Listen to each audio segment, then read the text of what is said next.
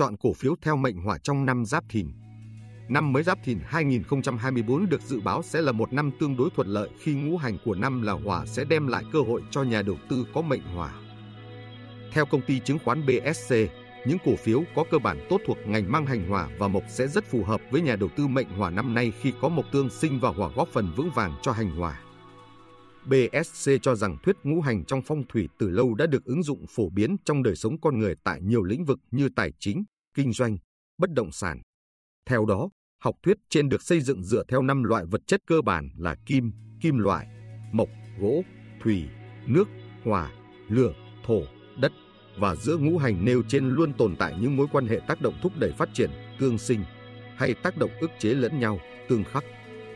Ứng dụng học thuyết ngũ hành vào đầu tư chứng khoán cũng là một phương pháp tham khảo. Khi kết hợp thêm những yếu tố tương sinh tương khắc của ngũ hành giữa các cặp yếu tố gồm ngũ hành theo năm sinh của nhà đầu tư với ngũ hành của ngành và ngũ hành của năm 2024 để chọn lọc ra những mã chứng khoán thuộc danh mục khuyến nghị theo phân tích cơ bản, nhưng có thêm yếu tố phù hợp về mặt phong thủy ngũ hành. Theo đó, BSC nêu các cổ phiếu được lựa chọn cho danh mục theo phương pháp lựa chọn từ ngành xuống cổ phiếu. Về lựa chọn ngành phù hợp để đầu tư, ưu tiên các ngành đang có mức tăng trưởng cao nhờ hưởng lợi từ chính sách chính phủ, bán lẻ, đầu tư công, hay hưởng lợi từ việc mức tăng trưởng chung của nền kinh tế Việt Nam được dự báo vẫn ở mức cao trong các năm tới, bán lẻ, điện, nước, hàng hóa tiêu dùng, ngân hàng. Về lựa chọn các cổ phiếu, ưu tiên các doanh nghiệp đầu ngành để tận dụng tối đa sự tăng trưởng của ngành, top cổ phiếu dựa theo tổng doanh thu của mỗi ngành gắn với mức độ tăng trưởng chung. Theo đó, chiến lược đầu tư theo ngũ hành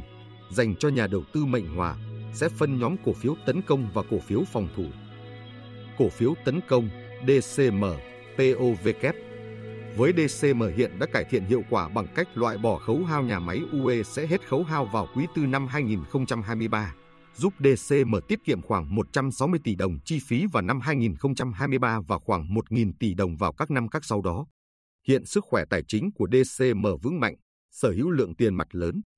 DCM hiện tại không có nợ vay và đang nắm giữ gần 9.200 tỷ đồng tiền mặt tương đương 66% vốn hóa thị trường.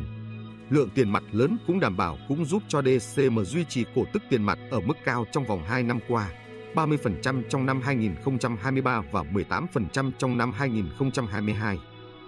Nhà đầu tư mua DCM lưu ý những rủi ro khi giá dầu được dự kiến vẫn duy trì ở mức cao do căng thẳng địa chính trị sẽ ảnh hưởng đến giá khí đầu vào của DCM. Ngoài ra, việc thay đổi cơ chế tính giá nền giá khí của DCM có thể tăng sẽ tác động đến kết quả kinh doanh của DCM. Với cổ phiếu POVK, hiện sản lượng điện tăng trưởng 19% và biên lợi nhuận gộp cải thiện lên mức 11% trong năm 2024, nhờ nhiệt điện than và điện khí được huy động nhiều do ảnh hưởng của El Nino. Dự báo năm 2024, các nhà máy thủy điện tiếp tục có sản lượng thấp do ảnh hưởng của El Nino, song song với đó các dự án điện tái tạo khác như điện mặt trời. Điện gió chưa thể tăng nhanh công suất do ảnh hưởng từ hoạt động thanh kiểm tra, cùng hệ thống truyền tải chậm triển khai, khiến cho nhiệt điện than và khi tiếp tục là nguồn cung cấp điện chính cho nền kinh tế. Bên cạnh đó, nhà máy Vũng Áng 1, Cà Mau 2 và Nhân Trạch 2 hoạt động ổn định trở lại sau đại tu trong năm 2023. Năm 2023 là năm POVK có sản lượng thấp khi các nhà máy triển khai đại tu bị gián đoạn nguồn cung cấp nguyên vật liệu đầu vào. Các khó khăn liên quan đến nguyên liệu đầu vào được dự báo sẽ giảm bớt trong năm 2024, qua đó giúp cho sản lượng của POVK phục hồi mạnh từ mức nền thấp năm 2023. Nhà máy Vũng Áng 1 được ưu tiên huy động nhờ giá than đang có xu hướng giảm và được dự báo giảm 5% trong năm 2024. Theo đó, lợi nhuận bất thường cho quý 1 năm 2024 POVK có thể nhận bồi thường bảo hiểm 300 tỷ đồng cho sự cố ở nhà máy Vũng Áng 1 và POVK cũng ghi nhận doanh thu tỷ giá 155 tỷ đồng từ nhà máy Nhân Trạch 2. Cổ phiếu phòng thủ DGC FPT